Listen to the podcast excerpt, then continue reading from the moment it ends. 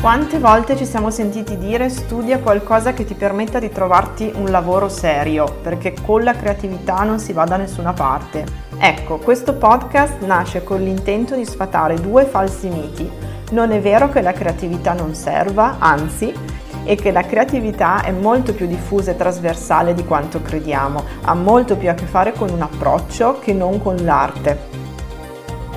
Questo è Con la creatività si mangia e io sono Sara Malaguti, digital strategist con la passione per la creatività.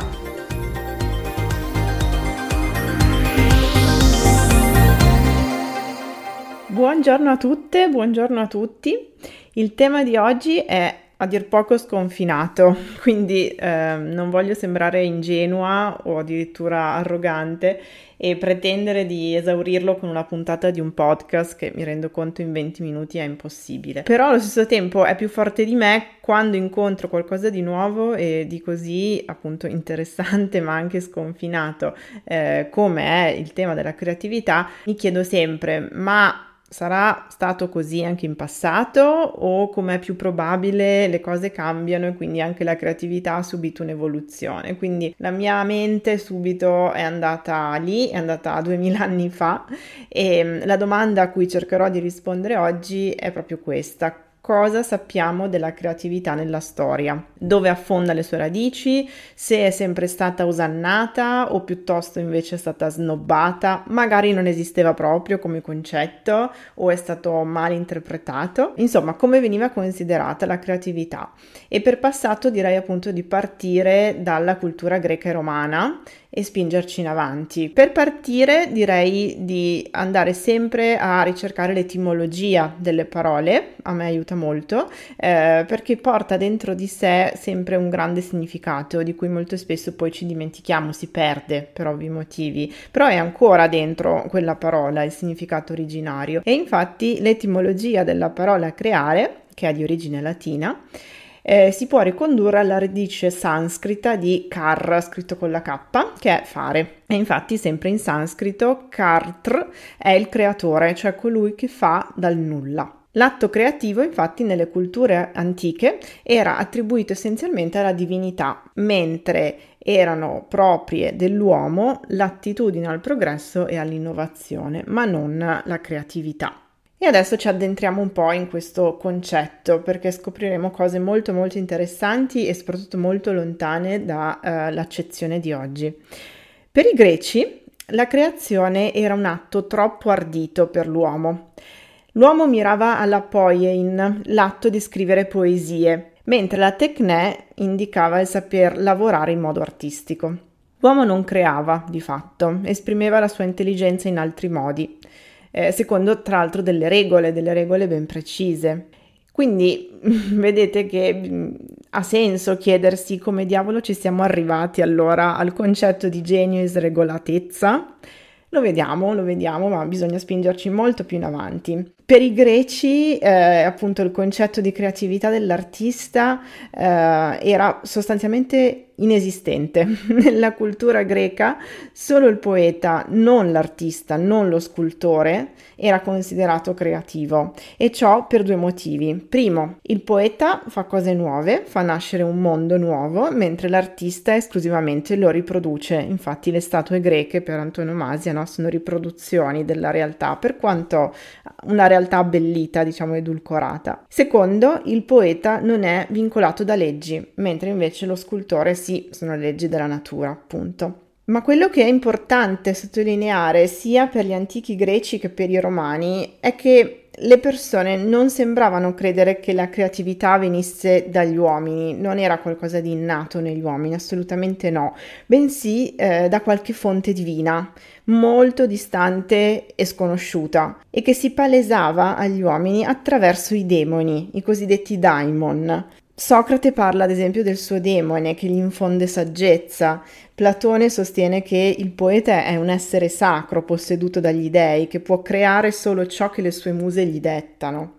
E anche i romani erano della stessa idea, solo che chiamavano genio questo demone e non c'entra nulla eh, con la parola genio che conosciamo noi oggi, c'entra di più se vogliamo con il genio della lampada di Aladino. Insomma, è chiaro che c'era un alone mistico, spirituale in passato eh, intorno appunto al concetto di creatività di cui oggi si è quasi totalmente perso la traccia e il cambio di eh, paradigma è avvenuto essenzialmente nel Rinascimento, quando l'uomo è stato messo al centro dell'universo e quindi la parte invece divina è stata messa appunto un pochino più in uh, posizione laterale.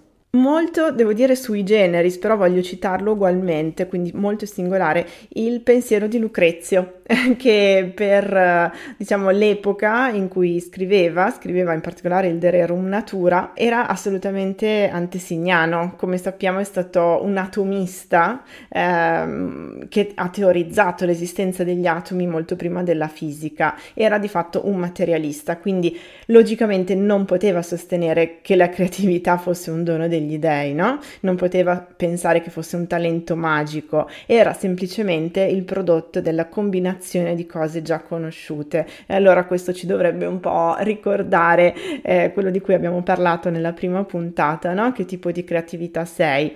Il uh, mixer, colui che mescola. Ad esempio nel De Rerum Natura appunto cita la sirena come combinazione di pesce e di donna, il centauro come una combinazione di cavallo e di uomo. In generale la creatività per lui è un semplice rimescolamento di parti già conosciute e non ha alcuna rilevanza psicologica eh, nell'antichità e non è considerata questa comunque un'abilità o un talento di persone particolarmente appunto intelligenti, geniali o altro, è semplicemente un modo di intendere la realtà. Questo quantomeno per Lucrezio e tutti i materialisti. Poi cosa succede? Si diffonde il cristianesimo e logicamente il creatore per antonomasia diventa Dio. Nessun artista può essere quindi definito creativo perché appunto andrebbe a sovrapporsi con la divinità che ha creato l'universo, no? Ma arriviamo finalmente al Rinascimento e per la prima volta l'artista, quindi anche lo scultore e sicuramente il pittore, eh, sono riconosciuti come creatori di fantasie, di mondi, di finzioni, di forme che possono anche non esistere in natura al pari dei poeti, quindi no? ci ricordiamo quello che dicevano i greci. Da allora il riconoscimento della creatività dell'artista acquista un consenso sempre maggiore, anche se ovviamente rimangono varie resistenze. Una di queste resistenze è l'apparente incompatibilità delle regole d'arte con la creazione. Per superare questa contraddizione, appunto, questo conflitto, eh, dobbiamo aspettare molto tempo, cioè quando praticamente viene riconosciuta all'artista anche la capacità di creare egli stesso delle regole e quindi poi di rovesciarle, di, di creare delle procedure per fare arte e quindi non solo seguirle, ma bisogna aspettare appunto il Novecento. Torniamo al Rinascimento. Un Leonardo, un Michelangelo non li sentirete mai nominare come creativi o come creatori, bensì come artigiani o artisti molto abili in questo senso dotati di una certa manualità, appunto, non certo di una creatività. Non se ne parla ancora. O al massimo esiste la parola inventore, che dà il senso dell'inventare qualcosa di nuovo, ok? Quindi, ancora una volta, noi parliamo di creatività eh, oggi, ma non era una parola diffusa all'epoca. Il primo ad applicare la parola creatività fu il poeta polacco Sarbieschi, e siamo nel XVII secolo e eh, ancora una volta però è un concetto applicato solo alla poesia. Pensate invece oggi quanto la poesia è quasi al confine, cioè proprio bistrattata e snobbata quasi da tutti. All'epoca invece era l'arte eh, creativa per antonomasia. Per Sarbieschi, appunto, il poeta epico può avvicinarsi moltissimo a Dio eh, perché è un piccolo Dio di fatto che dà vita a un piccolo mondo in sé perfetto, è il riflesso del Dio creatore, eh, quindi torna in un certo senso anche quello che dicevano i greci, no? E Sarbieschi conia proprio l'espressione latina eh, poeta quidam deus, è quasi un Dio questo poeta, ma sempre ovviamente in maniera molto cauta perché eh, riconosce poi il fatto che questo tipo di creatività umana sia totalmente altra cosa rispetto a quella divina divina, ovvio.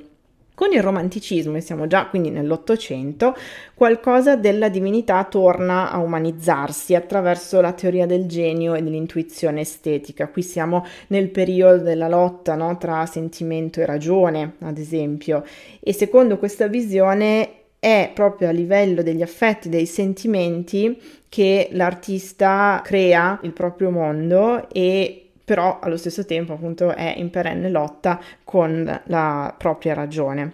Con il successo della società industriale la creatività torna a sdoppiarsi, cioè cosa succede? Da un lato si interiorizza sempre di più nelle passioni, le passioni inteso proprio mi piace questa cosa, la faccio, sono bravo a farla, la porto avanti come mestiere, come lavoro e qui comincia ad essere definito uh, creativo la persona appunto che occupandosi delle proprie passioni le trasforma in lavoro. Per esempio, uh, verso la fine del XIX secolo abbiamo un atto di fondazione della Chambre syndicale de la mode in cui i couturier francesi, quindi diciamo gli stilisti, si definiscono creatori di mode per differenziarsi dai semplici sarti artigianali che eseguivano di fatto. Allo stesso tempo, però, quindi dall'altro lato, la creatività come fenomeno in quell'epoca, e ripeto, siamo verso la fine dell'Ottocento, reclama una spiegazione scientifica, quindi non, non, si accontenta più di essere relegata alla sfera degli affetti, del sentimento, no? come volevano i romantici,